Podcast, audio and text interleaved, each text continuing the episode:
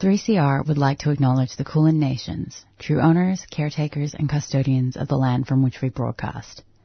3CR pays respect to elders past and present of the Kulin Nation. We recognize their unceded sovereignty.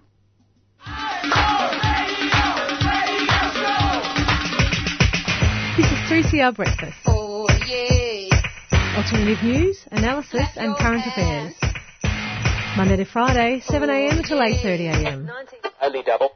Clap your hands.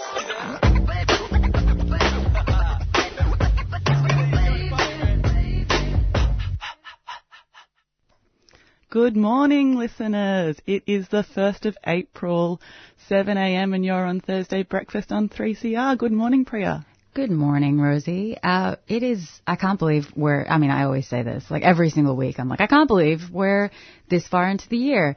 Um, it's April Fool's Day. I've already been uh, pranked by my coffee, which fell immediately uh, out of my hand when I took it from the barista onto the ground. Uh, so uh, I hope that doesn't happen to any of you this morning. Absolutely not. I mean, we've also been pranked by a file, so it's really going well this April Fool's Day. But we're here. I mean, I feel like, you know, what what else could go wrong? Nothing. Nothing. Um, but I hope you're all having a good week. There's uh, been a lot happening this week. I think, um, you know, yesterday was Transgender Day of Visibility, which is always um, a complex day. It's, uh, you know, v- visibility is such a difficult thing to navigate for trans people like myself. Um, you know, when you think about the idea that I think this came from Benji Ra on Twitter, um, visibility without protection is just a trap. So thinking about the sort of structural changes that need to happen in the world to make trans people feel safe, um, rather than just a sort of tokenistic uplifting um, and pinkwashing. Absolutely. Um, and if people want to think about that more, maybe they could listen back to the binary busting broadcast that happened on 3CR a couple of weeks ago. Yeah, you can access all of the audio and there's also written transcripts on 3cr.org.au slash binary busting. Amazing. So what have we got on the show today? Well, we have a we have some really fantastic interviews today about some very important and timely topics. So, first of all, um, earlier this week, Carly spoke to Thea Deacon Greenwood, who's a solicitor from the Elizabeth Evatt Community Legal Centre, about calls in support for restorative justice models as another way to address sexual assault matters. Elizabeth Evatt Community Legal Centre's support for alternative models to the criminal legal system follows in light of the New South Wales Law Reform Commission's recent recommendations to expand criminal legal reforms for sexual consent. And then um, uh, Scheherazade did a great interview. So on Saturday, hundreds gathered at the State Library in Naarm, Melbourne, to commemorate Palestinian Land Day, which falls on March 30th every year. It commemorates the murder of six Palestinian protesters in 1976 as they were calling attention to Israel's expropriation of thousands of hectares of land. And uh, Scheherazade was joined to, to discuss this with uh, by Tasnim Samak, who is a PhD candidate at Monash University, researching the emergence of youth political subjectivities and imaginaries. She has been involved in Palestinian and Muslim organising since the 2008 Israeli onslaught in Gaza. And after that, um, earlier this week, I also spoke with Apryl Day, who's a proud Yorta Yorta, Wemba Wemba, and Barapa Barapa woman. She's the daughter of Tanya Day, who's a proud Yorta Yorta grandmother who died in the custody of Victoria Police in 2017. And Apryl is also the founder of the Dhadjowa Foundation, which she discusses with us today. And the Dhadjowa Foundation is having a wonderful launch uh, this Saturday, the 3rd of April as well. So there'll be more information about that and how you can donate to the foundation um, in the interview amazing. And then we're going to finish up with a live interview with Ronnie Gorrie, who is a Gunai Kurnai woman who lives and writes in Victoria. She's joining us today to speak about her debut book, Black and Blue, a memoir of her childhood and the decade she spent in the police force. Yeah, I can't tell you how excited I am to speak with Ronnie about this book. Um, it's really, it's so powerful. I recommend everybody goes out and gets a copy from Scribe Publications. And yeah, I think we'll just jump into the show. Let's go. As the national spotlight is fixed on addressing sexual assault and harassment in Australian politics, it's an important time to analyse and discuss how sexual assault and other forms of interpersonal violence are addressed through Australian legal systems.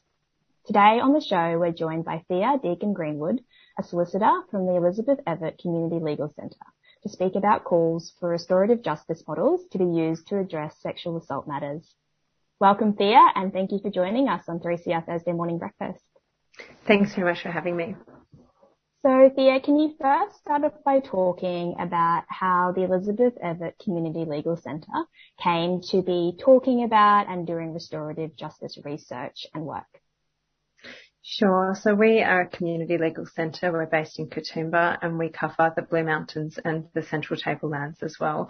So we are a free community legal centre and we provide legal advice and casework and referrals to men and women. Um, but uh, our primary kind of focus of our casework is um, often involves families who have separated or are separating, um, and sometimes family and domestic violence are, you know, are features in those people's lives, and often we find that sexual violence or child sexual assault also comes up as issues for our clients.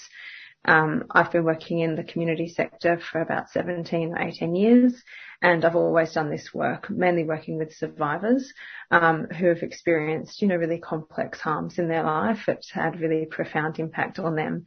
Um, and sometimes people seek um, our advice to understand what the criminal legal system can do to support them. Um, and we really have gotten to a point where um, over many, many years of practice, we've seen how the criminal legal system has failed people in addressing the things that they need and want. Um, and, uh, you know, that first point of reporting to police is often a really unsatisfactory process for many people. Um, and so restorative justice is just one mechanism that might be able to better meet the needs of survivors and we're calling for it to be included as one of the range of options that survivors should have access to in New South Wales. Um, it's not the only one, but it is um, the strong evidence, which I can go into in some more detail, about the reasons why it might meet people's needs better than what the current system does. Yeah, and before we get into that, can you speak about some of the current ways that the legal system does deal with matters of sexual assault? And what are some of the downfalls that the Elizabeth Evatt Community Legal Centre sees?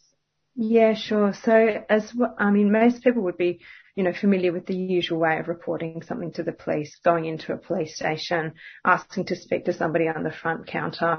Um, if it's a domestic violence matter, you might be fortunate enough to be linked with, um, you know, somebody who's had, good training in domestic violence. Um, there's domestic violence liaison officers in some police stations who have, um, you know, more advanced training in relation to family and domestic violence they're not always available. And the experience for lots of people coming to the front counter might be one where their experience may be minimised or may be dismissed, or if there's a history of family violence, it might not be heard in the way um, that the person has experienced what's happened, and they might also not have the language to be able to explain what's happened to them. It's a really confronting process for many people, and many people have had negative experiences with the police in the past. Um, and when I say that, I'm talking about men and women, as well as children, and particularly Aboriginal and Torres Strait Islander people, First Nations people who might have had very many negative experiences come in contact with the police from a young age. So um, that is one way reporting to the police, but often um, making a statement is a really challenging and difficult thing to do. And police want to know things like the dates and times and the details of what happened. Um, and we wouldn't say that that's a trauma informed way to engage somebody about what has happened to them, which might have been deeply um, damaging to them and may have been something that they're only just starting to talk about. Um, so that's one way. Um, the other way, reporting to the police, there's actually a form which you can use, which is called a sexual assault reporting option, a SARO form. Um, and that's a form that you can fill in in the privacy of your own home and include as much information or as little information as you want. And for some people, that's an important placeholder, if you like, to have where, you know, have an official version of what happened to them held somewhere. Um, and we've definitely seen how that can be used by police as an intelligence gathering tool. Um, and sometimes police are able to to bring charges when they have, you know, kind of a bulk of evidence against a certain person, um, and then the survivor might be contacted to give a more formal statement. Um, but all of those processes are really quite narrow, and we wouldn't say that they're trauma informed.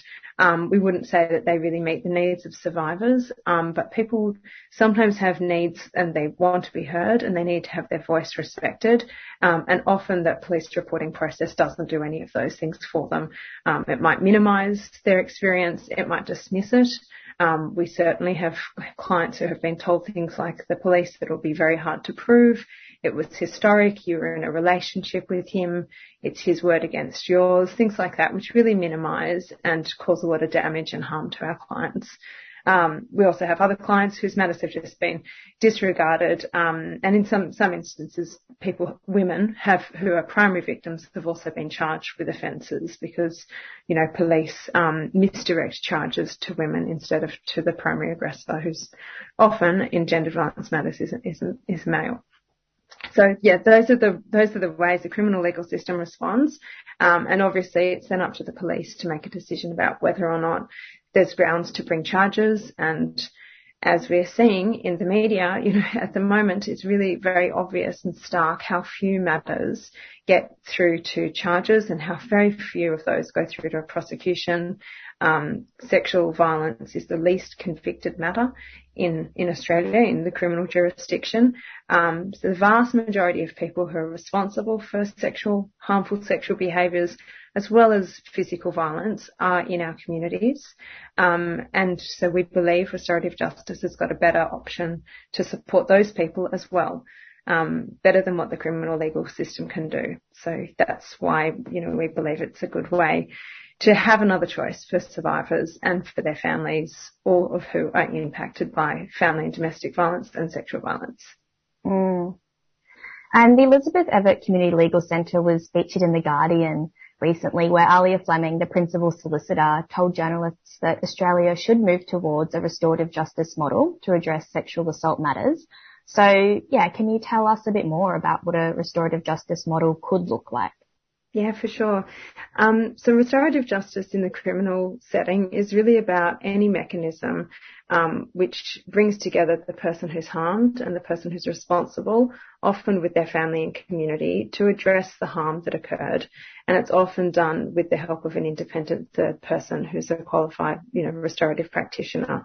Um, really, it's a mechanism for understanding people's needs and seeking accountability from the person who's responsible to see whether or not their needs might be met. Um, it's certainly not a, a, quick process. It doesn't involve, you know, it doesn't happen in the aftermath of crime. It's usually a slow process which takes a lot of preparation and careful work.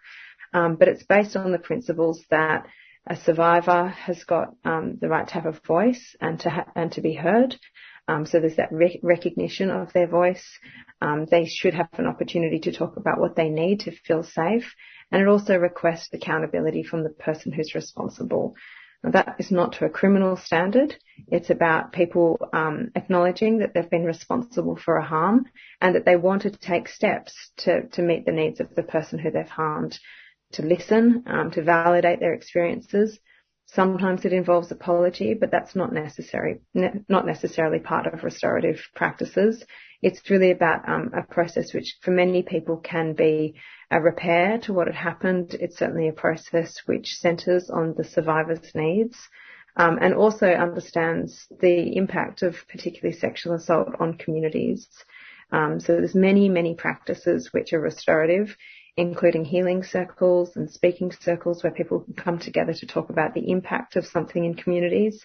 Um, it may involve a direct dialogue between the person and um, the person harmed and the person responsible, but really it's a framework of practice which um, puts the focus back on repairing the harm.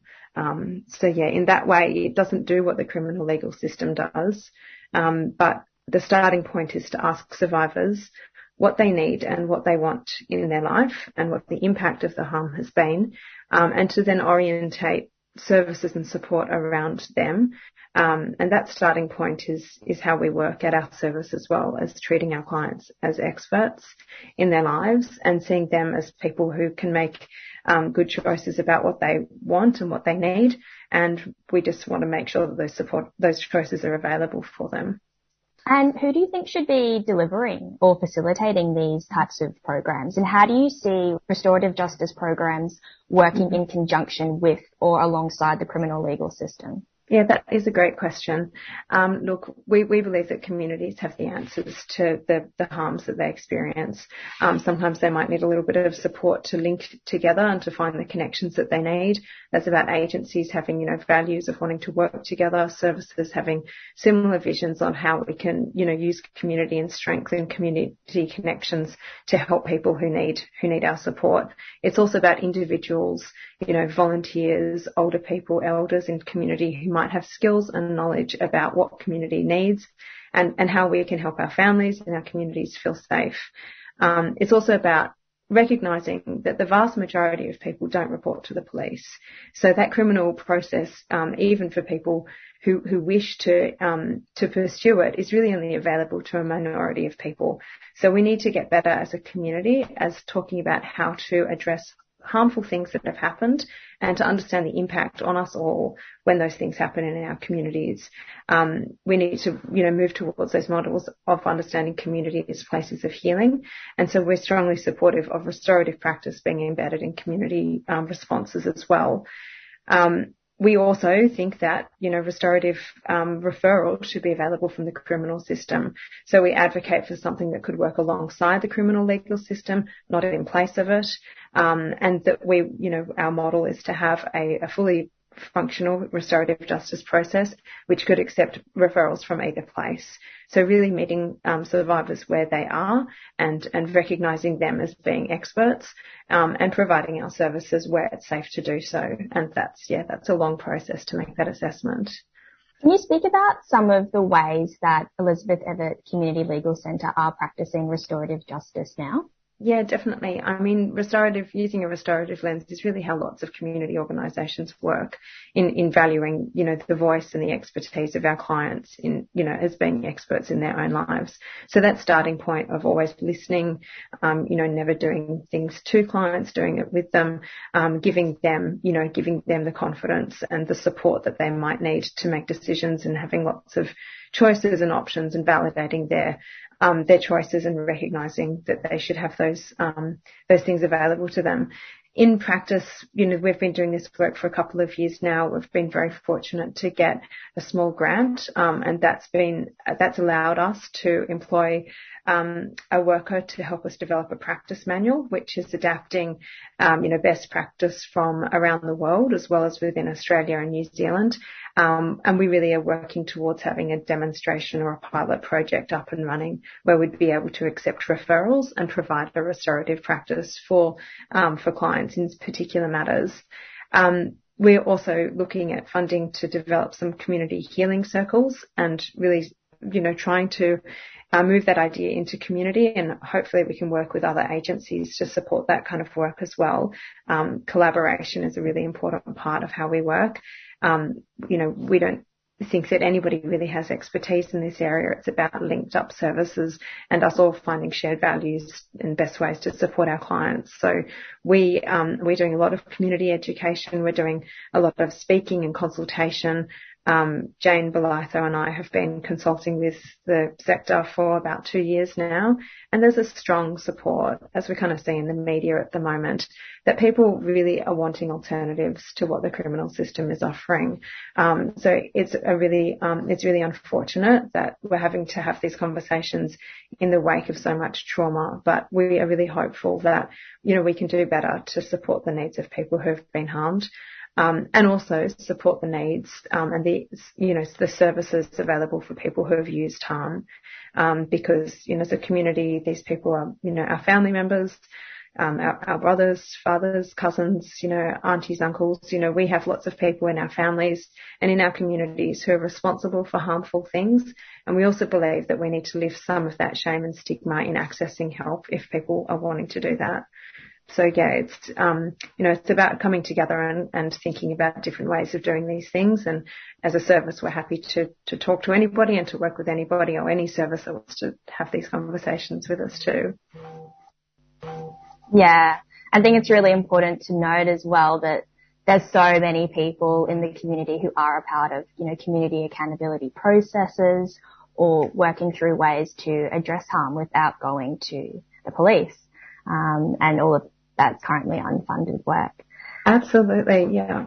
But lastly, I wanted to um, ask a question uh, about the New South Wales government, who is currently preparing its response to a New South Wales Law Reform Commission review of consent in relation to sexual offences. So, can you speak about some of the recommendations that came out of this review last year? Look, in terms of the recommendations, I can't speak specifically to each and every one of them, but we believe that, you know, affirmative consent is something that was missing from the, that, those recommendations. But, um, again, I would say that, you know, any recommendation, any law can only do so much. And at the end of the day, it's about the police seeking to apply it. And we can see time and again that more law actually doesn't make the system better. Um, we did not support the coercive control, um, reform reforms that we've recently looked at as well in relation to family and domestic violence, because we just don't believe that more legislation and more law is the way to go, um, because it just hasn't. There's no evidence, you know, to show that violence has decreased in our communities by giving the police more power. So um, it's about educating, you know, our, our, children and young people as well about what consent is, and to make sure that we really understand and giving really high quality education to kids in schools um, and to in our families and in our communities as well. So we believe that those types of changes are going to be more important than than more legislation. Um, but yeah. Obviously, it was uh, a lot of people were disappointed with the way in which that review has resulted, um, and we made submissions to that process about restorative justice as a framework as well. So, yeah. Yeah, yeah. Um, I did really like that one of the main recommendations was to review initiatives um, looking at education in the broader community as well as schools about consent and sexual activity and relationships. Just lastly, how can listeners find out a bit more about how restorative justice practices are progressing in Australia? Oh, thanks for that question. Um, they can contact our service. Our, our, our project called Transforming Justice Australia is linked on, on our um, webpage, at Elizabeth Evatt Community Legal Centre. They can have a look at that webpage. They can sign up for our newsletters. Um, they can get in touch with us directly. I'm very accessible and available to anybody who wants to speak with us. I speak with many survivors um, every week, some of who have had restorative processes themselves because they've set them up um, themselves with the person who harmed them. So lots of people um, may have done something like that and not really realise that's what they were doing, um, which is amazingly brave. So I think you know we really need to continue to honour the voices of survivors um, and and to really privilege their voices in these spaces because um, we don't you know it's really important that we're doing that at the moment and the media are doing a really good job at doing that um, and we continue to try to make spaces for people to speak for themselves when they want to so um, that's a really big part of our work is really being grounded in the the things that survivors and our clients who contact us want um, so yeah, we're happy to speak with anybody. We're also happy to speak with people who have used harm and might not be sure about what to do about that. So we can provide referrals, some casework and, and plenty of information to anybody who wants it, um, and to services as well. If they want to talk with us about training or, or how they can be involved, we're happy to talk to anybody. Yep. Great. Well, thanks so much, Thea, for joining us on 3CR Thursday Morning Breakfast to speak about restorative justice. Thanks, Carly. I really appreciate your time and focus on this issue. So thank you. And you're listening to Thursday Breakfast on 3CR 855 AM. And you just heard an interview between Carly and Thea Deacon Greenwood, who's a solicitor from the Elizabeth Evatt Community Legal Center, who spoke about calls and support for restorative justice models as another way to address sexual assault matters. Earth Greetings have been making sustainable beautiful since 2003. Their 100% recycled cards, plastic free stationery, and earth friendly gifts are made in Australia with the lightest possible planetary footprint. Shop online at earthgreetings.com.au or at one of over 500 stockists Australia wide. Earth Greetings is a 3CR supporter.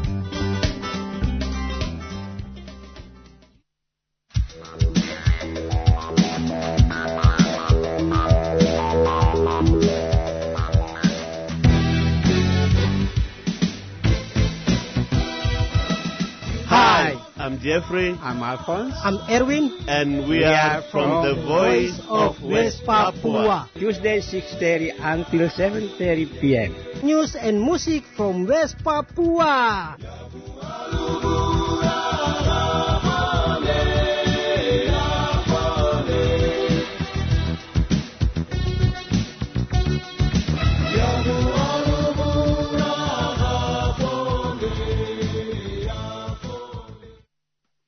You're listening to Thursday Breakfast on 3CR 855 AM.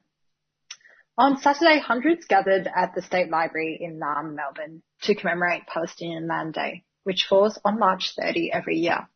It commemorates the murder of six Palestinian protesters in 1976 as they were calling attention to Israel's confiscation of thousands of hectares of land. Joining us today to discuss this is Tasneem Samak, who is a PhD candidate at Monash University in the Faculty of Education, researching the emergence of youth political subjectivities and imaginaries. She's been involved in Palestinian and Muslim organizing since 2008, Israeli onslaught on Gaza. Good morning, Tasneem. Thank you for joining us. Could you firstly tell us a little bit about yourself and the work that you do? Um, yeah, so I'm uh, a PhD candidate at the moment at Monash University, and my research looks at um, kind of the intersections between how we learn politics and also how we come to our politics. So um, I interview um, political, well, we don't like to use the word activist, but um, Muslims who are politically active from the 9/11 generation, and um, I spoke to them about you know what they're involved in politically and also how they see their own politics. So it's a kind of, yeah, a counter storytelling approach. Yeah, and I'm also Palestinian. So, um, my dad was born in Gaza in a refugee camp in 1963. Um, but his family, well, they're from Jaffa um, it, from a village in Jaffa, which is now um, Tel Aviv, the city, the Israeli city. And my mum is from Jenin Yabad, um, or Yabad Jenin. That's the village as well. Um, and she was born there, and they both um, became refugees to Jordan in 1967. So, yeah, I was born in Jordan, and now I'm here. Uh, thanks for sharing that. Um, and Palestinian Land Day is an important event for Palestinian collective narrative. And I was just thinking, yeah, especially with um, the kind of research you do, uh, could you speak about or speak to this, um, and particularly with reference to defiance of colonization and um, sumud, embodied sumud, um, or resilience in English?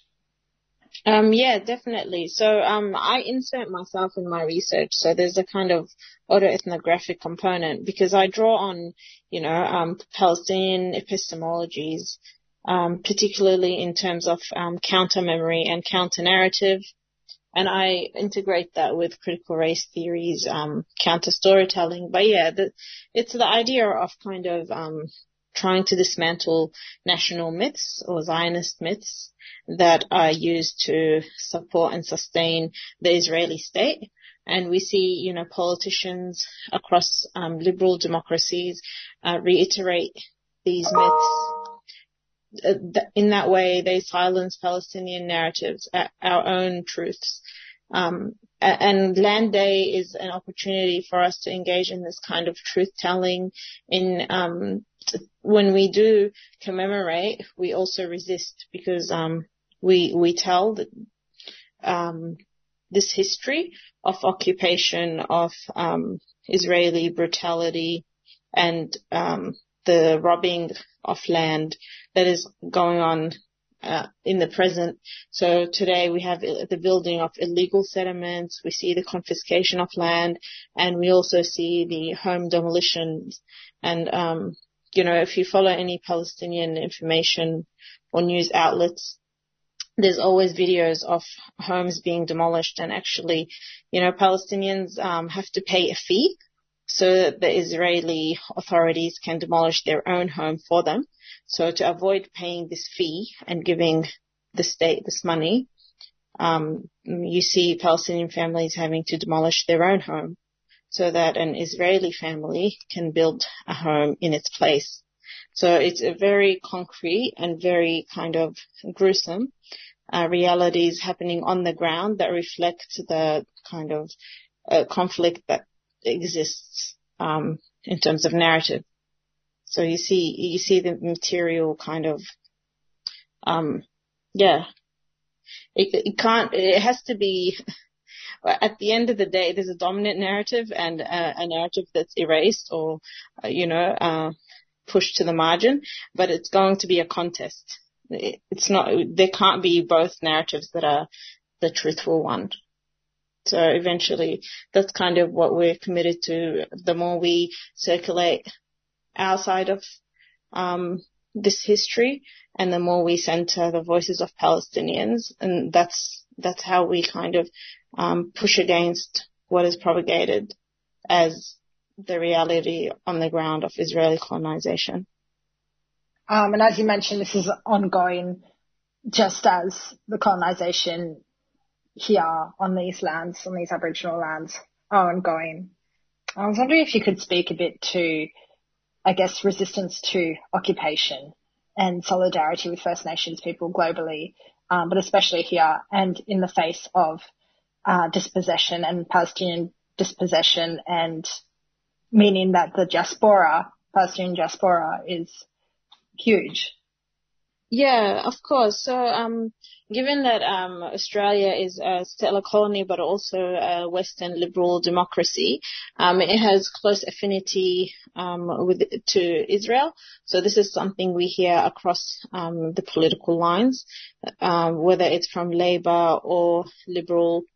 there's this often reiteration of the friendship, a close friendship and, and allyship between Australia and Israel. And often um, they refer to shared values, but they don't really define what these shared values are. Um, it, it, it's kind of, uh, you know, I mean, uh, th- they're saying that they're appealing to Western superiority, like civilizational you know, democracy, freedom, etc. But um, we can something that I usually say, and I flip that, and I say, well, maybe these shared values are the values of, um, yeah, uh, settler colonial logics, racial logics, um, the values of, um, yeah, as we said, confiscation of land, um, the ethnic cleansing, because these are shared histories. And something people don't usually recognize as well is that um, for Palestinians, we were colonized by the British and then um, through the establishment of the Israeli state. So we share that with Australia. You know, the British colonization is there too, uh, which people don't usually um, notice. Um, but yeah, in terms of um, solidarity building, I mean that's that's where the solidarity needs to begin in in being aware of these commonalities, and uh, that's where shared struggle needs to be around. So when we see that Australia often uses its power on the international level to back Israel and, and shield Israel from um, accountability. So there's a protection of, you know, maintaining Israeli impunity when it comes to crimes against the Palestinians.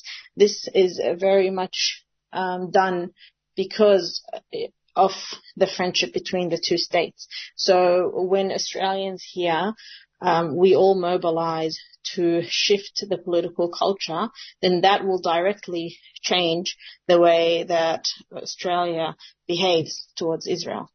And we hope that that will be um, in the direction of supporting Palestinian freedom. But you know, there won't be any settler colonial government that is going to do that. And so for us, um, you know, our hopes are in Indigenous sovereignty when, when Indigenous people, um, you know, there's self-determination when, when they have that power to determine the direction where Australia goes, then this is, it's through their leadership that we'll see that, um, this support for Israel, this, um, protection of Israeli impunity won't be there anymore. And that's necessary for, um, the end of apartheid and occupation because Israel is sustained by um, it, the support that it receives from Western nations. Um, so that's that's just how I see it, you know.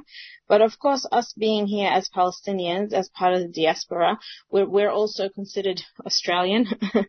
So we occupy um, that kind of positionality, and, and, with that comes responsibility, like locally. Um, and and yeah, we, we're part of. We need to again. It's about sides. We need to be on the side of justice. We can't just um, use our position, let's say, as Australian citizens to try to sway um, Australian politicians on Palestine, but then in in the same breath legitimize these politicians, um, even though they're they're part of a settler colonial government. So it, these contradictions, I'm not asking for a purist politics, but you know, to keep these contradictions in mind and also, um, yeah, acknowledge, uh, yeah, our role and try to not be kind of co-opted um, in furthering one settler colonization in the um, pursuit of the dismantling of another settler colony. I think that's quite important to me. So you mentioned uh, politicians, Australian settler politicians, um, and on Tuesday, which is on the same day that is Palestinian Land Day, um, the ALP conference approved an an amendment tabled by uh, Shadow Foreign Minister Penny Wong, um, which will see an Australian government headed by Labor recognising a state of Palestine, but within, but still within the two-state so-called solution. Um, thoughts on this? Yeah, so there's been um, uh, so this uh, there's been a kind of uh, battle happening within the ALP where there there are some who want to see um, the, the ALP take a more uh, just position when it and fair position when it comes to what they term as the Israeli-Palestinian conflict. Um, but I say they term it this way because um, to many of us we term it as Israeli colonization, not Israeli-Palestinian conflict, you know.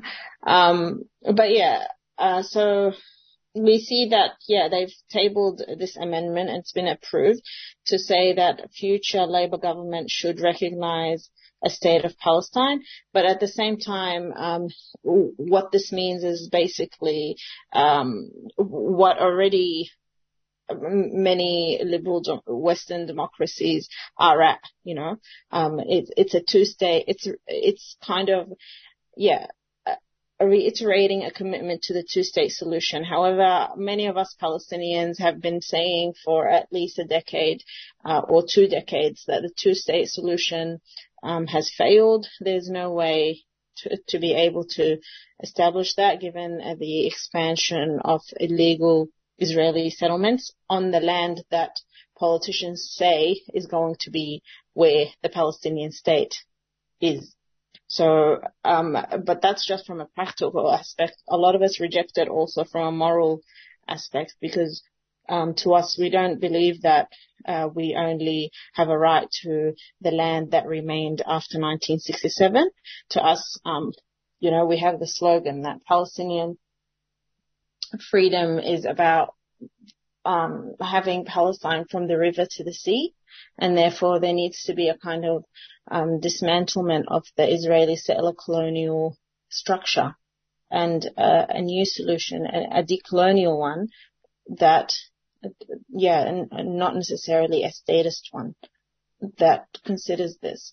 But in terms of ALP, I mean, even if, let's say, they wanted to take the position of a two-state solution, they could also um, take a position that the uh, siege on Gaza is illegal, which it is. Um, uh, even if just from a humanitarian point of view, I mean, if if they do want to commit to the 1967 borders, um, we don't hear that from the, AL, the ALP. Um, what we hear from the ALP, also from Penny Wong, is that you know to be a friend of Israel, you need to um, accept the um, like uh, we need to push for negotiations and peace and security for both the Israelis and the Palestinians. And that kind of discourse, that, that's quite a Zionist discourse and uh, an anti-Palestinian one because uh, the siege on Gaza um, it has is sustained by these tropes, you know, um, about peace and security and we, we don't see an end in sight at the moment coming from the international community, despite the um, dire uh, humanitarian situation and the um, breach of many human rights violations just by the existence of this siege. So at the very least, what we can see, what we want to see is that ALP, you know, take a position that Israel should lift the siege on Gaza. But yeah, I mean, again, uh, ALP, its position on refugee detention, its position on indigenous rights, when we see that and we put their position on Palestine, then it's more understandable that that's where they are. yeah, it's not a very progressive party anymore, or what? Not just anymore, but yeah. Yeah, I question whether it ever it ever was, considering yeah. they're the ones who, yeah, who, well, they're part of this settler colony, um, and also they they're the ones um who popularized the jump in the queue um yeah, narrative exactly. for uh, people seeking asylum. Um, we're running out of time, but um, if people want to know more, uh, especially in terms of um, maybe uh, showing solidarity, or if they want to follow you, how can they do so? Uh, well, um, you can follow you can follow me on Twitter, so at Samak Tasneem, um, or at For Palestine. Um, but also we have um, the Nakba Day coming up, which is um, the day we commemorate the um, the beginning of um, Israeli colonization. So this is um, the start of the ethnic cleansing of the Palestinian people, and that's on the 15th of May. So there should be some events happening around that organized by local groups. So whether it's um, Free Palestine Melbourne or another group. So you can um, keep in touch, and hopefully, yeah, we see more people show up for that every year. Um, yeah, Zionists here, they celebrate Israeli Independence Day with the presence of many Australian um, politicians and elite. And so, yeah, yeah, we make sure that we have the Nakba Day to say that that kind of, uh, yeah, they're celebrating ethnic cleansing, which we reject. Well, thanks, Tasneem. That was Tasneem Samak, who is PhD candidate at Monash University and who has been involved in Palestinian and Muslim organizing since the 2008 Israel, Israeli onslaught on Gaza. Slavery is back. Welcome to a place where private business profit from a captive labour force yet pennies are spent on medical services to a population in which the Indigenous, the poor, and the mentally ill are overrepresented. Where isolation, humiliation, and degradation are facts of life. Welcome to prison. It depends who's telling the story, I suppose. The prisoners would have one view, the people who work in the prison system would have another, and I think it's up to people to decide uh, you know, where, where the truth is. Give government propaganda and the media spin doctors the flick and check out Doing Time for news, views, and tunes on prison issues from Guantanamo Bay to Christmas Island to prisons and detention centres everywhere. Every Monday at 4 pm on your community radio 3CR. We are still fired up and we're still talking about revolution. I'm speaking with Apryl Day, who's a proud Yorta Yorta, Wemba Wemba, and Barapa Barapa woman. She is the daughter of Tanya Day, who's a proud Yorta Yorta grandmother who died in the custody of Victoria Police in 2017. Apryl is also founder of the Dhadjowa Foundation. Apryl, thank you so much for joining me today. No, thank you for having me. So uh, maybe before we speak about the foundation, could you tell us a little bit about your own and your family's fight on behalf of your mum, Auntie Tanya Day? Yeah, so, you know, we've had a really rough almost four years um, after losing mum. Um, it's been pretty intense, you know, trying to grieve and heal, but also advocating um, for justice for mum. And, you know, as sort of like our whole life was turned upside down and it was, you know, every day was just living, breathing, um, pretty much bringing awareness to what happened for mum and, and seeking that, that justice for her. Um, so I guess, you know, having that lived experience has then brought me to a point where I feel like um, something more needs to be done for our families because I can understand the gaps and where um, other families have fall between the cracks and, you know, sort of what support was really great for us, but then what wasn't great and the other things that the families miss out on. So um, I thought to myself, you know, we really need something that is solely just for us by us. Um, so yeah, I worked on establishing the Dhadjowa Foundation, um, and it was in consultation with uh, other family members. So it's completely grassroots and it's family led, um, which I believe is the best way to move forward when um, advocating for our loved ones um, that have died in police custody. Absolutely, and of course, since the Royal Commission into Aboriginal deaths in custody, there have tragically been at least 500 black deaths in custody with five of these occurring in the last few months. So something really has to change. Um, as, and as you mentioned, your own experiences and your family's fight was part of what led you to establish the Dhadjowa Foundation. But could you tell us a little bit about how that process came about and uh, a little bit about the inaugural board as well, because I understand that that is a really integral part of um, of what the foundation is about. Yeah, absolutely. Um, I guess, you know, and just knowing the importance of family-led campaigns and how effective that they are, um, and how they are most likely to receive systemic change.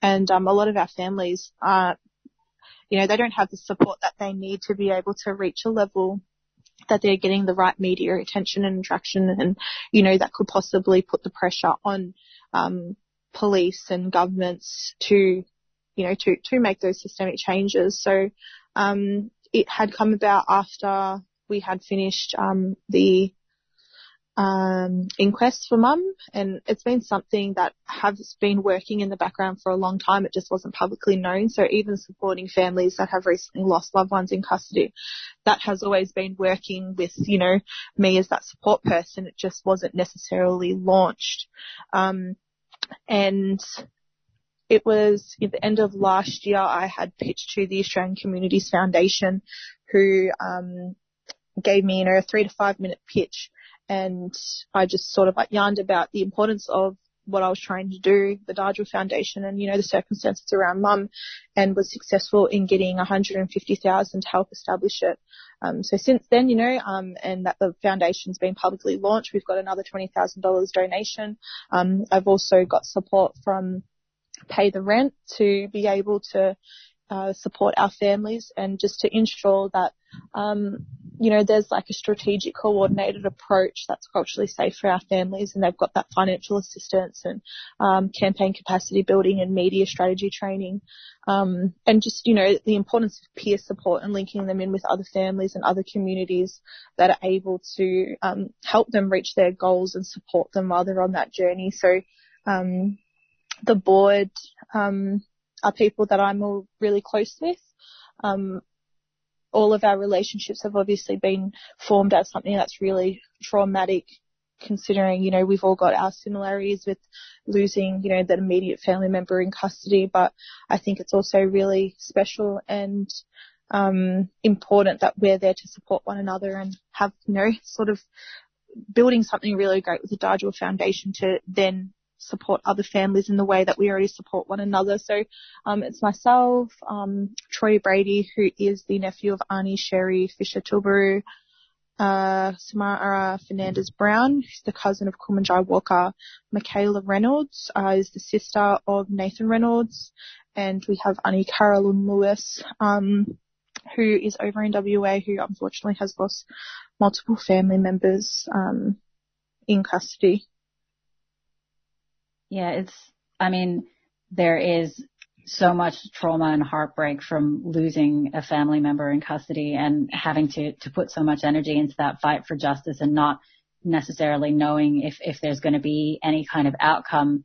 And a lot of that is related to being able to gather the resources and support that you need to actually mount that fight. And so it mm seems like the Dhadjowa Foundation is really going to be filling a very important role there in terms of providing that peer grassroots support from people who actually have experienced, um, you know, this this tragic loss, and but who are also able to kind of navigate these systems. Um, and as you said, you've been doing this um, informally prior to the launch of the foundation as well. Um, so uh, what kind of supports will the Dhadjowa Foundation provide uh, to families of Aboriginal and Torres Strait Islander people um, who have passed away in custody? Yeah, so like firstly it'll just be reaching out to the family um, once they've lost a loved one in custody and just seeing if they need anything in terms of linking them in with um, legal services, um, even if it you know is um, mental health support, linking them if they wanted to yarn to someone, but as well as some financial assistance to you know make sure that um, they don't have to worry about um, burying their loved one at such a traumatic time, you know, so helping them with sorry business. Um, and also when they attend things like, um, the coronial inquest, you know, ensuring that they've got somewhere to stay while they're there, that they're not missing out on paying their bills because they're not able to go to work. Um, and as I mentioned earlier, you know, having that, uh, capacity the campaign capacity building. So linking them in with some um, real skilled people uh, that are, you know, used to campaigns and organising, and that can help them just strategically plan their campaign around what they're trying to achieve.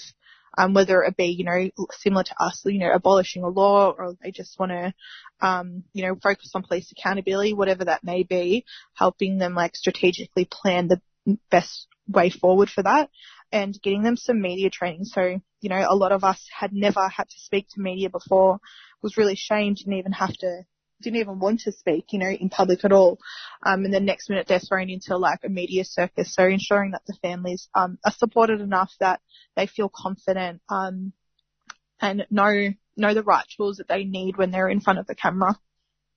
Yeah, absolutely. And I think, uh, the fact that this, this you know, the loss of a loved one in custody comes with an immense amount of financial costs as well as the emotional costs of, of grieving and going through the, the process. You know, um, there, there are fundraisers ongoing for a lot of people, including, um, the family of Wayne Fella Morrison. I think, um, people don't necessarily realize how long legal battles take, how much they cost, um, how much time people have to sacrifice, and and you know the loss of wages and everything during that time as well, which just compounds yeah. how hard the fight is.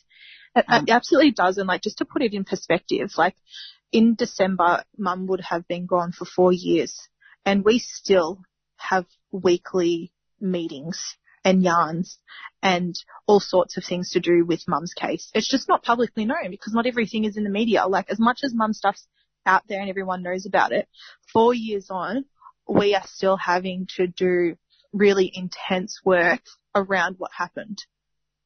And that, that's a long time to be constantly, constantly giving up your, your time, your family time, your own mental health, your financial, you know, so I just think if there's something in place to be able to support the families, it makes it a little bit easier and they're not, they're less likely to get burnt out.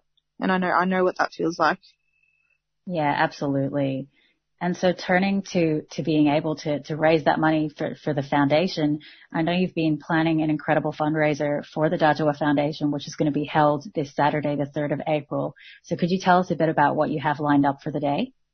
Yeah, so it was really important to get, um, everyone together, you know, the families, um, and the community that had been supporting the families. So we thought it was a great idea to sort of have a joint launching fundraising event. Um, and it's going to be this Saturday on the 3rd of April between 12 and 4 at the Abbotsford Convent. So you can get the tickets via Eventbrite. And, um, yeah, there's a few different, um, things with it. So we've got family speeches from multiple family members and they would just share the story of their loved one and what happened and what they're advocating for. And then we've got a family exhibition that has photos of people that had died in custody as well as their loved ones at rallies um, and protests, you know, at the coronials. So just really highlighting and paying respects to the people that have died, but as well as to the people that are still left behind that have to fight. And um, then we have an art exhibition. So we have um, a big mob of artists have donated their work to the foundation, and we will auction that off. And then we have a major part of our event is um, artists. So we've got um, everyone that is actually a part of it has donated their time. Um, and you know, got Uncle Archie Roach, Barkaa, uh, Kian, um, Soju Gang, and there's yeah, Alice Skye. Like we've got a such a good lineup, and I just feel really thankful that the community has rallied behind the families and the foundation to support it. Um, it's it's a really special event just for that reason on its own. Yeah, it really sounds like it's going to be, I don't know, a beautiful, a beautiful day that, that comes obviously out of something that is really difficult, heartbreaking and traumatic, but bringing people together to sort of, you know, build that community space and support one another and enjoy, enjoy themselves on that day as well. Yeah, and it's actually the first time that some of us have um, will be in the same space and get to meet in person. Like a lot of us know one another really well. We check in, you know, we make sure that we're doing okay at anniversaries and birthdays and after coronials, but that's just over the phone, you know, so being able to, you know, just be in the same space is going to be really, it's going to be really special and everyone's really looking forward to it. So, you know, I hope that um, you know, community can get behind us and purchase some tickets. Um, and if, you know, you're not able to attend, still make a donation via the Australian Communities Foundation link that is on our um, Instagram page and our bio, and as well as uh, we've been taking donations for people to buy mob tickets and have just been giving them to mob that we know um, may not be able to afford to attend. Wonderful, thank you for that, and and for people that are looking for these details, you can find uh, the Dhadjowa Foundation at at D-H-A-D-J-O-W-A Foundation on Instagram, and you can also search Dhadjowa Foundation to find the website where you can get that Eventbrite link.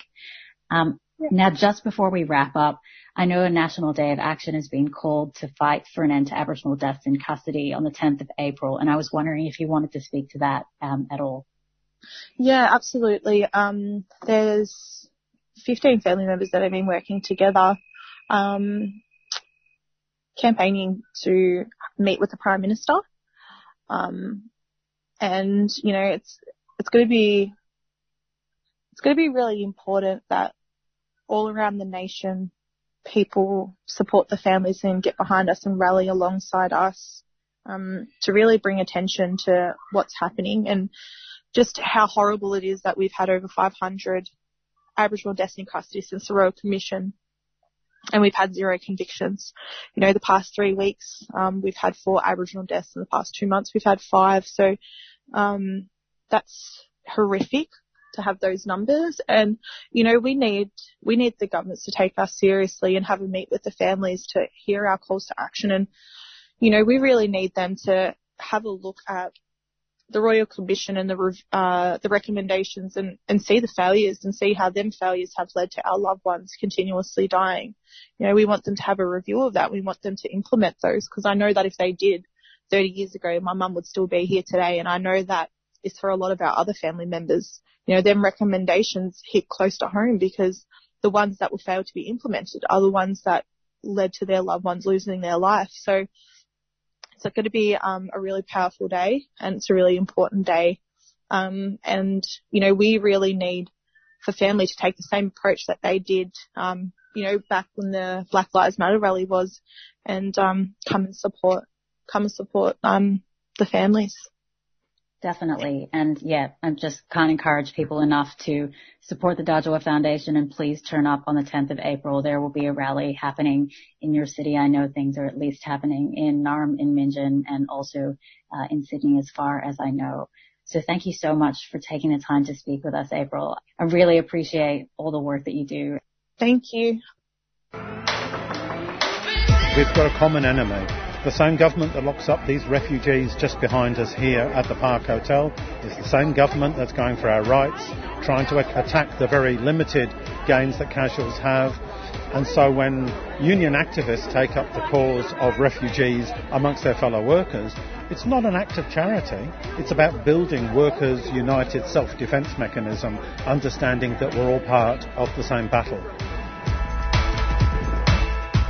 Subscribe to 3CR in 2021. Feed Radical Radio. Subscribe today. Go to 3cr.org.au forward slash subscribe or call the station on 94198377.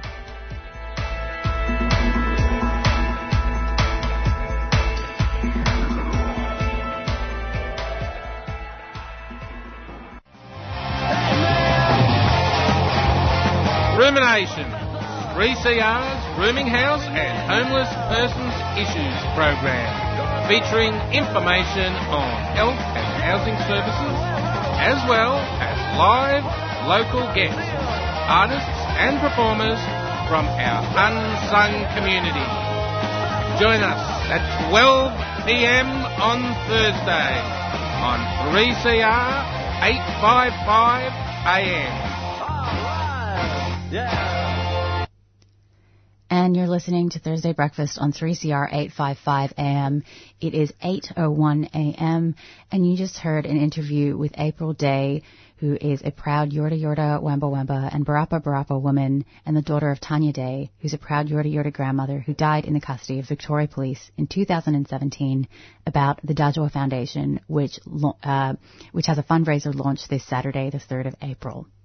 And now I'm going to go to an interview with Ronnie Gorrie, who's a Gunai Kurnai woman who lives and writes in Victoria. She's going to join us today to speak about her debut book, Black and Blue, which is a memoir of her childhood and the decade that she spent in the police force. So, Ronnie, thank you so much for taking the time to talk with us today. No worries, Priya. Thank you so much for having me.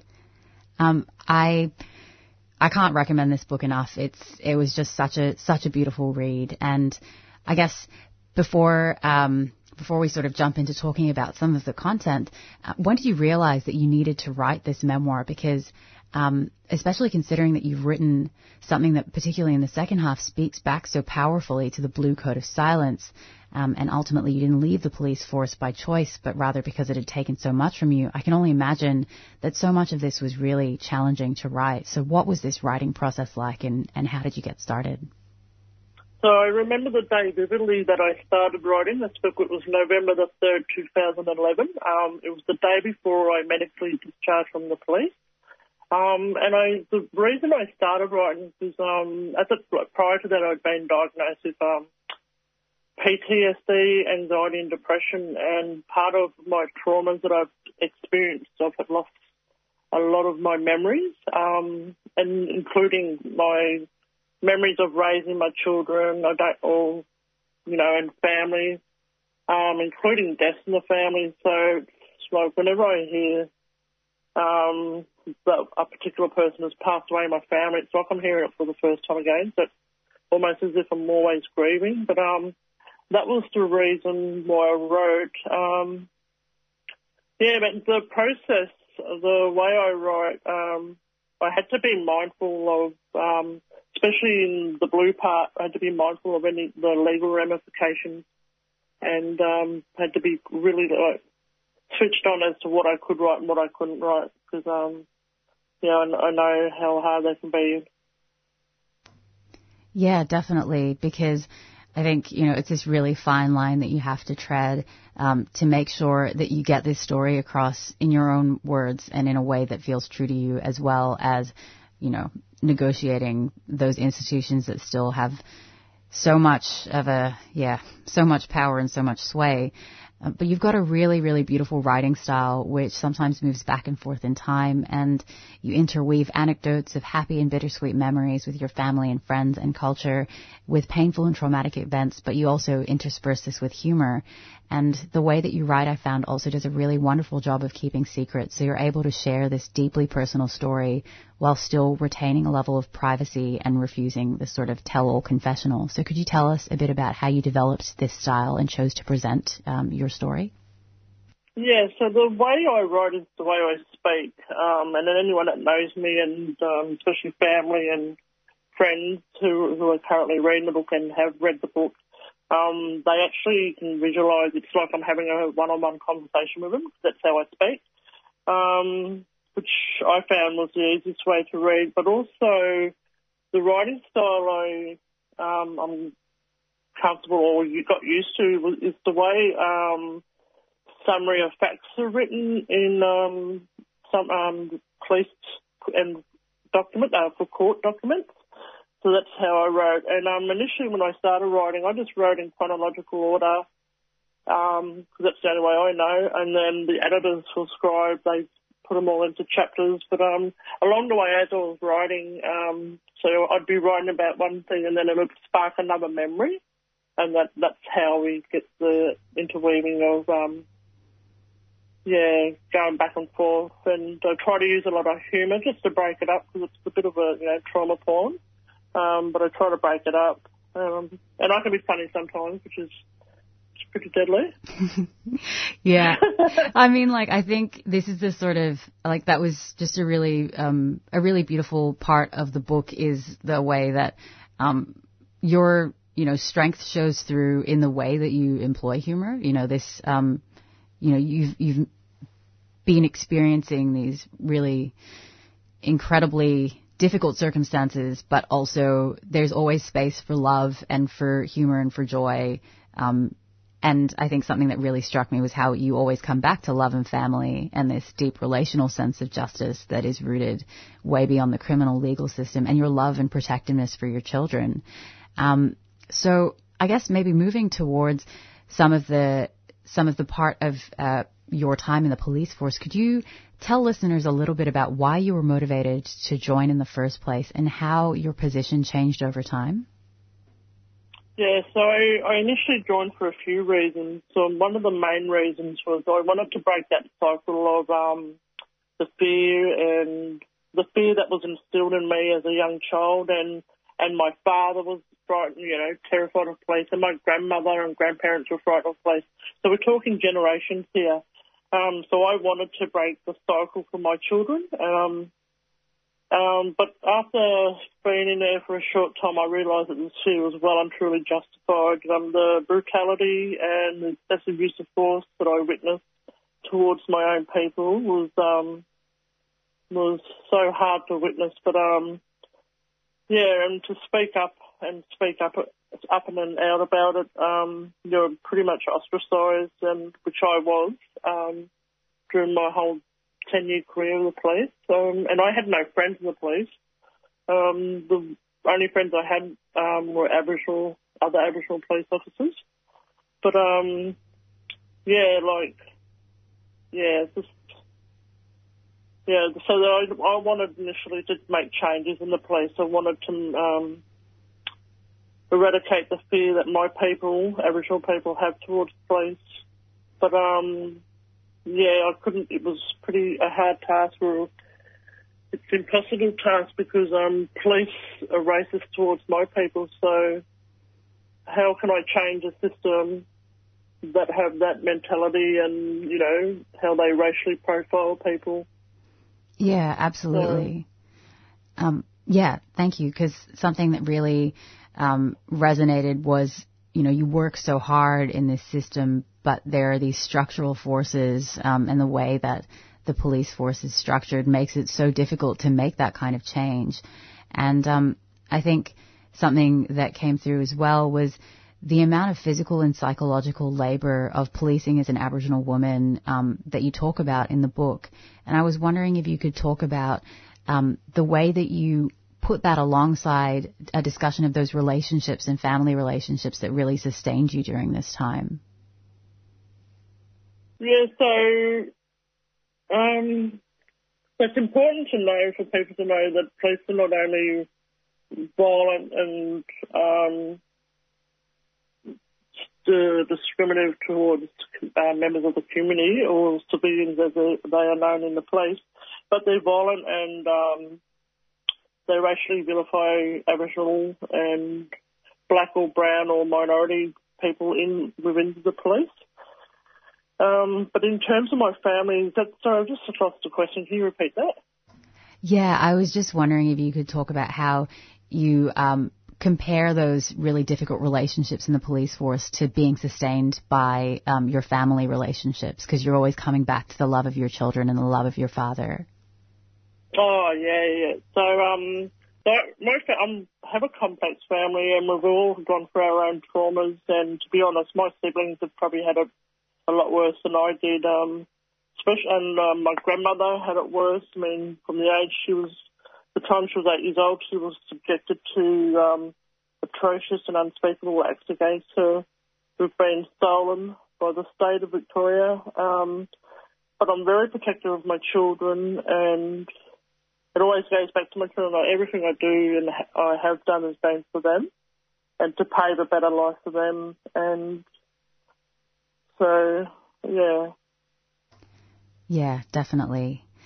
Um, and I was also wondering if you could maybe talk about um, because I was really struck by Dr. Chelsea Watego's introduction, and, and a lot of um, my, you know, reading in the book really resonated with some of uh, what Dr. Watego had outlined at the start around Aboriginal sovereignty and resistance in your family, and the way, for example, you talk about your grandparents refusing to assimilate. And I was wondering if you could speak to how that kind of shines through in your writing as well, these ideas of sovereignty and resistance.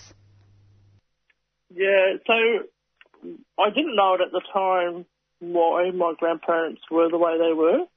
Um, so when I speak of um, them hiding food and all that, um, for people who haven't read the book, it's something I mentioned.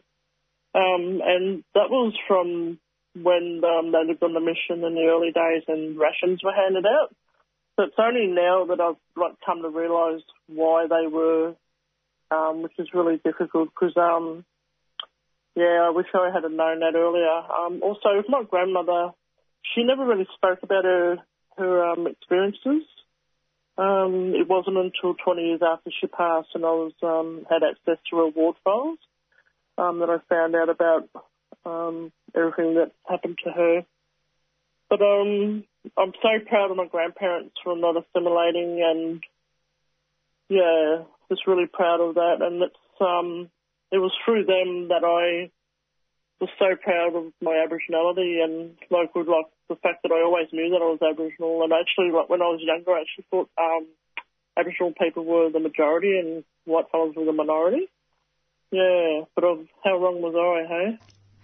Yeah, I mean, I think that sense of pride just constantly comes through because even though the relationships, if you, as you've said, are really complex, um, and people are struggling with really complex trauma, you, that that pride really um, is there all the way throughout the book. Um, so I was also wondering if you could tell us about some of the writers who really inspire you the most and whose work you might like to amplify here. Who are you reading right now? So, um, so I read anything by Dr. Chelsea Watego. She's so deadly. Um, Amy McQuire, um, Melissa Lucashenko, um, Rikki Onus, um, and anything written by my brilliant daughter, Nayuka Gorrie.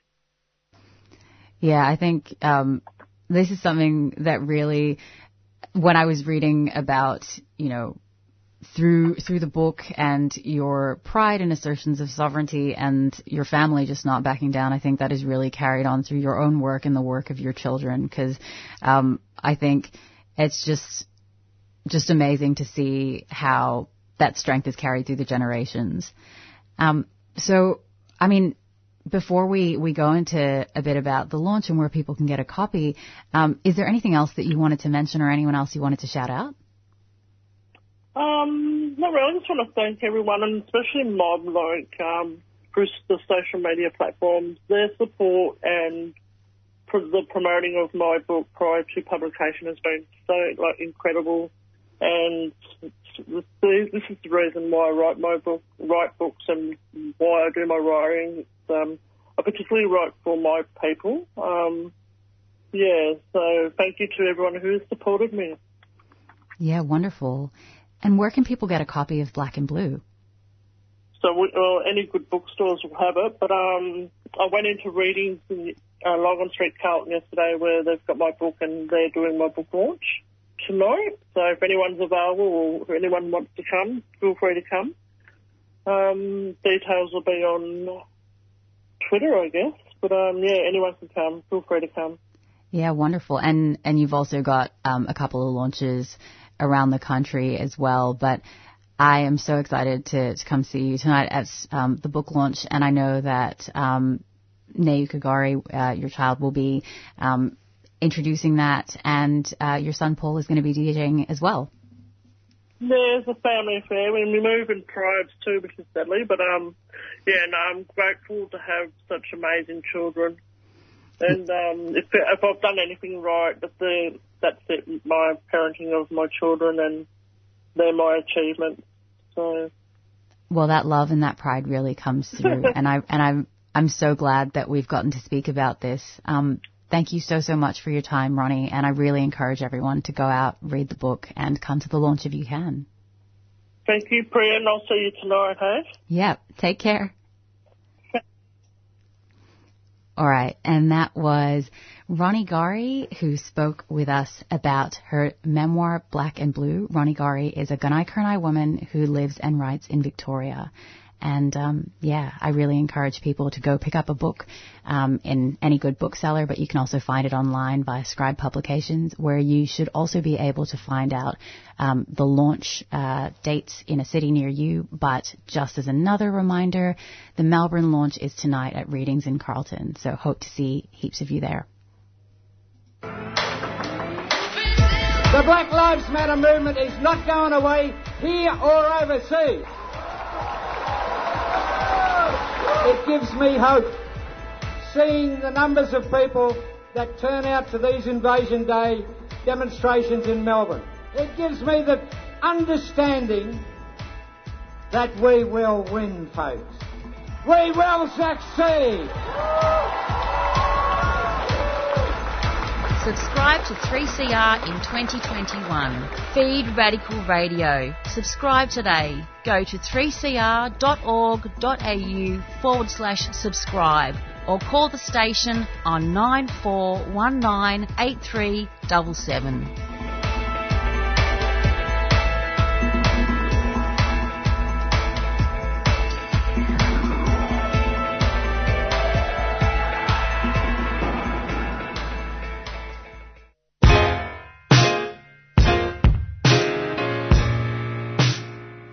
So, here you are, too foreign for home, too foreign for here, never enough for both. Ijeoma Umebinyuo, Diaspora Blues. What makes you smile and adds a spring to your step? What does it mean to belong? And how do we build a home away from home? Diaspora Blues is a show that contemplates what is and what could be. Join Busto and Bigwa every Monday at 2.30 on 3CR Community Radio. Produced by Jan.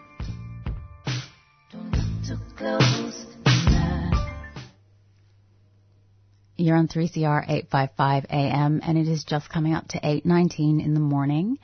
Um, and now we're going to go to a track. This is I Can't Breathe by Dobby and Barkaa who are going to be performing at the Dhadjowa Foundation launch this Saturday, April 3rd.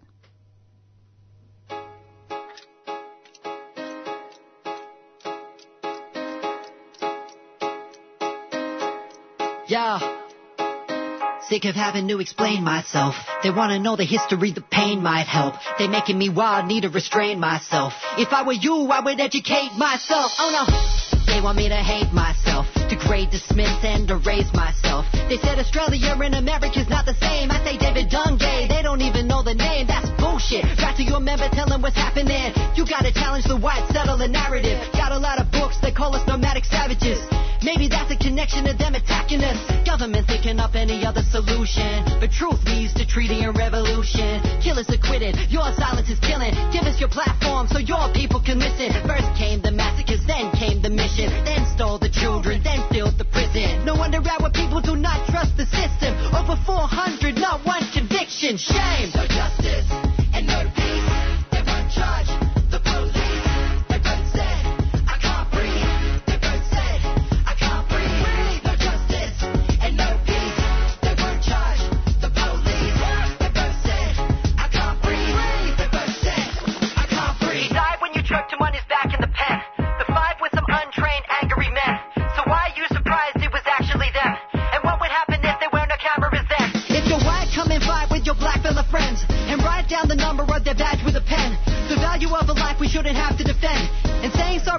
never happens again.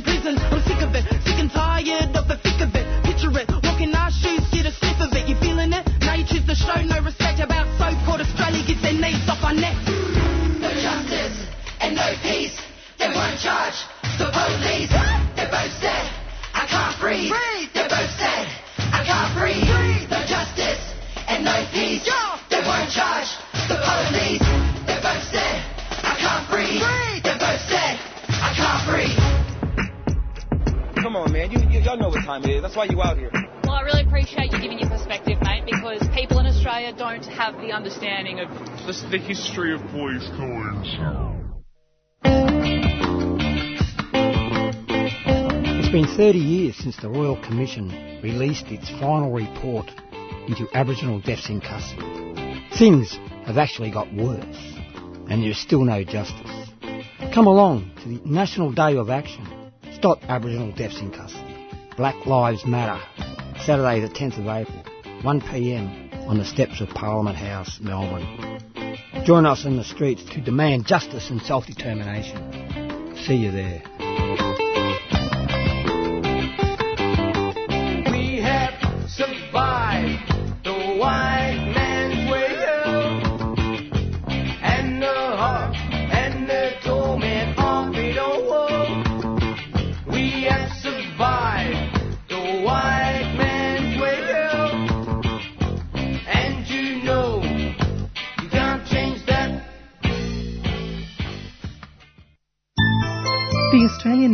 Aid Foundation will hold its 20th annual charity radiothon Good Friday appeal this Friday, April the 2nd, between 9am and 5.30pm. This will be hosted over the airwaves of 3CR Radio, 8.55am, by the Tamil Voice Presenters team.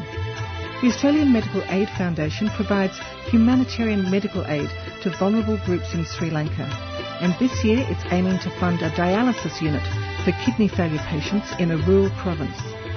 Please ring the station between 9am and 5.30pm on Friday, the 2nd of April, and help us achieve our target. A 3CR supporter.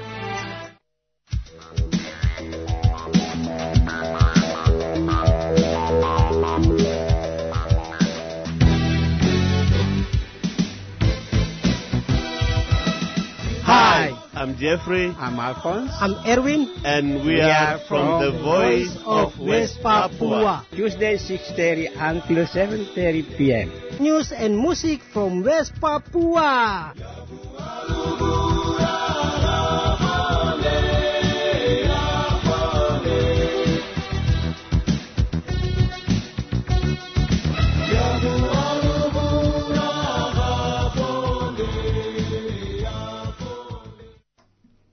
And we're just coming up to the end of Thursday morning breakfast on 3CR 855 AM.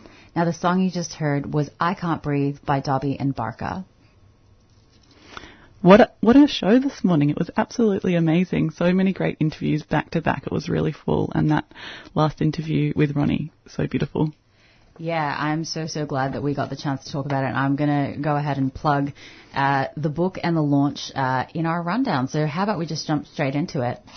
Let's do it. So, um, first up, Carly spoke with Thea Deacon Greenwood, a solicitor from the Elizabeth Evatt Community Legal Centre, about calls and support for restorative justice models as another way to address sexual assault matters. Elizabeth Evatt Community Legal Centre's support for alternative models to criminal legal systems follows in light of the New South Wales Law Reform Commission recent recommendations to expand criminal legal reforms for sexual consent. After that, we heard an interview uh, by Scheherazade of Tasnim Samak, who's a PhD candidate at Monash University, researching the emergence of youth political subjectivities and imaginaries, who spoke with us about the Saturday gathering of hundreds of people at the State Library in Narmore, Melbourne, to commemorate Palestinian Land Day, which falls on March 30th every year, commemorating the murder of six Palestinian protesters in 1976 as they were calling attention to Israel's expropriation of thousands of hectares of land. And then you, Priya, spoke to Apryl Day, a proud Yorta Yorta, Wemba Wemba and Barapa Barapa woman. She is the daughter of Tanya Day, a proud Yorta Yorta grandmother who died in custody of Victoria Police in 2017. And Apryl is the founder of the Dhadjowa Foundation, which, um, which she discussed with us today, and yeah, which the launch is coming up on Saturday. Yeah, and you can find the Dhadjowa Foundation on social media at, at D-H-A-D-J-O-W-A on Twitter and on Instagram at Dhadjowa underscore foundation. And you can also find links to their website, to the Eventbrite for the, uh, for the launch and also find out how to just donate to the foundation and more about what they're doing. And finally, I spoke with Ronnie, Gar- uh, Ronnie Gorrie, who's a Gunai Kurnai woman who lives and writes in Victoria.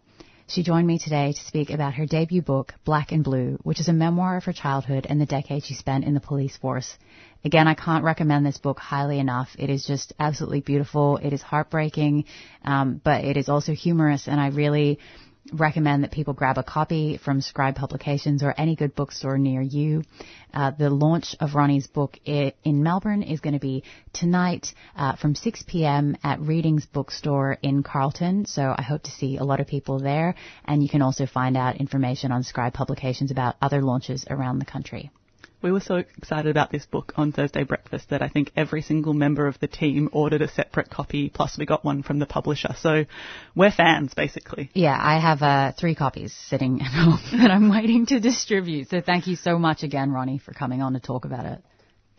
That's great. And so thank you so much, everybody, for joining us on Thursday breakfast again this morning. Um, another packed show. Thanks, Priya.